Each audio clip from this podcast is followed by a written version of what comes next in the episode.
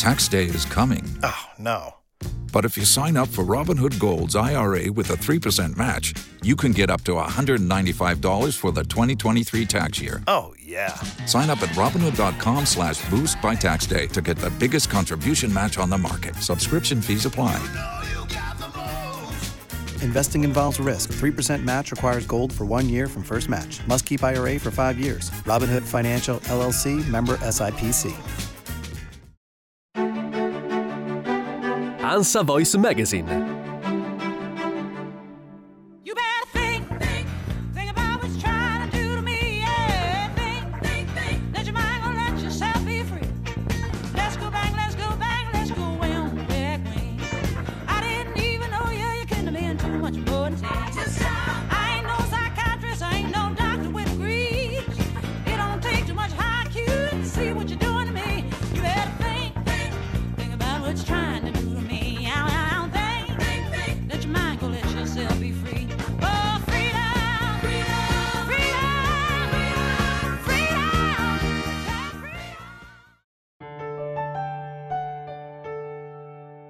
Libertà è una di quelle parole talmente grandi, talmente pesanti, così importanti che è perfino difficile capire da dove prenderle per cominciare a parlarne. Avevamo fatto questo tipo di osservazione più di un anno fa anche per la parola amore. Le due espressioni hanno in comune anche un formidabile rischio di consuzione, oltre ad essere parole importanti, parole bellissime, sono esposte all'usura dell'abuso, della magniloquenza, della retorica. Ma per fortuna in questi casi si possono trovare degli ancoraggi sicuri, dei punti di partenza che ci danno già una prospettiva solida, benché magari un po' insolita, proprio come le parole e l'energia di Think, il brano di Aretha Franklin di cui abbiamo ascoltato un pezzettino all'inizio, universalmente riconosciuto come un inno alla libertà, in questo caso femminile. Bentornati alla parola della settimana, sono Massimo Sebastiani, caporedattore centrale dell'ANSA e responsabile di ANSA.it e la parola che abbiamo scelto, visto che la desideriamo così tanto, ne parliamo così tanto, è la parola libertà. Ne parliamo perché ci sembra che sia stata, ad alcuni sembra che sia stata negata per troppo tempo, ci sembra che sia stata compressa, e però quando diciamo così, pur essendo di fatto liberi, almeno in questo contesto, in questa parte di mondo, allora ci interroghiamo su che cosa significhi. La canzone della Franklin è stata pubblicata in un anno chiave, il 1968, e poi rivitalizzata e in un certo senso, come sempre succede in questi casi, anche un po' reinterpretata, e forse anche un po' stravolta dall'ironia dei Blues Brothers di John Landis, dove accanto ai protagonisti John Belushi e Danny Croyd compare proprio lei, la regina del soul, a ricordare al marito, Matt, aspirante chitarrista della band, che i due stanno mettendo su, i suoi doveri familiari, in particolare nel fast food che gestiscono insieme. Sono cinque minuti naturalmente travolgenti, grazie, grazie appunto alla capacità di, di John Landis, alla simpatia degli attori e naturalmente alla canzone stessa e alla eh, capacità di essere così coinvolgente della stessa Franklin. Ecco, e già solo in questa scena, quindi, la parola libertà sembra liberare, e il gioco di parole non è casuale, poi vedremo perché, tutto il suo potenziale di ambiguità, o per meglio dire di complessa stratificazione, di rimandi e di echi. Si parla infatti di libertà, ma al tempo stesso, come abbiamo visto, si richiama un dovere e un legame. You need me and I need you, canta Aretha Franklin. Tu hai bisogno di me e io ho bisogno di te.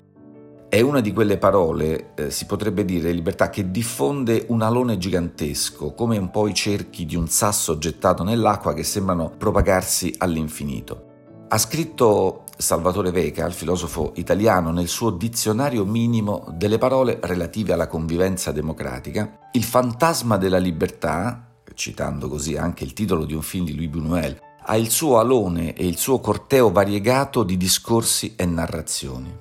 In parole povere, dice Veca, si parla, si è parlato e presumibilmente si continuerà a parlare di libertà in tanti sensi diversi, nello spazio e nel tempo.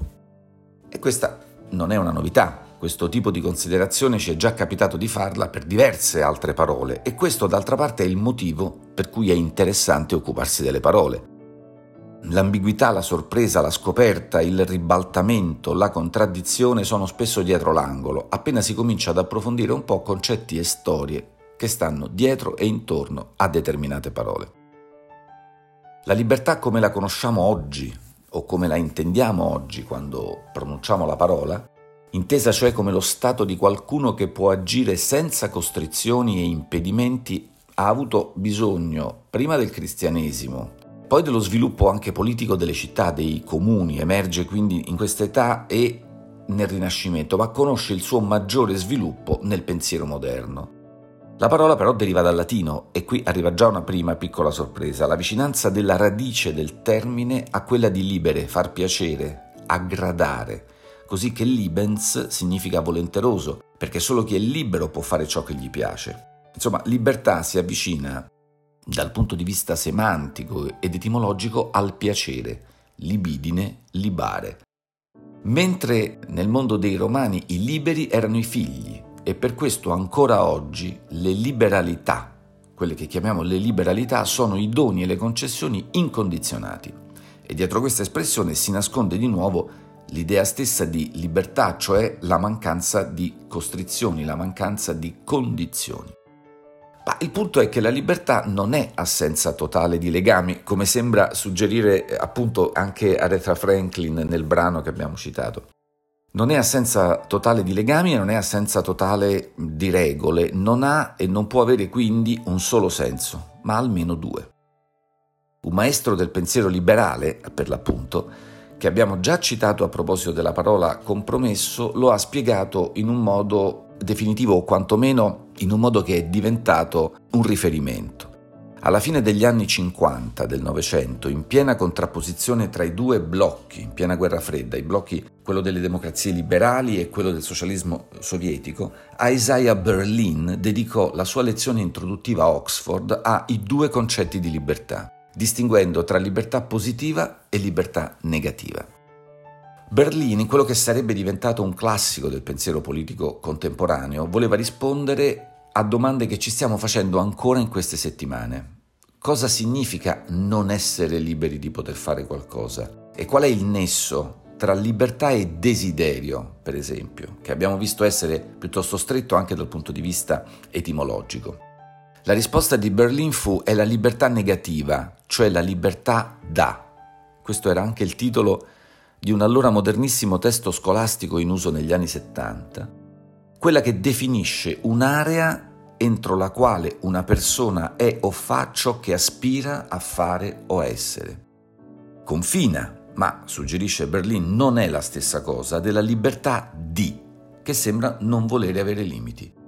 Come in quell'urlo liberatorio, è il caso di dire di nuovo usiamo una parola che deriva da libertà, di una celebre canzone dei Queen, e questo è qualcosa di cui dovremo certamente tornare a parlare.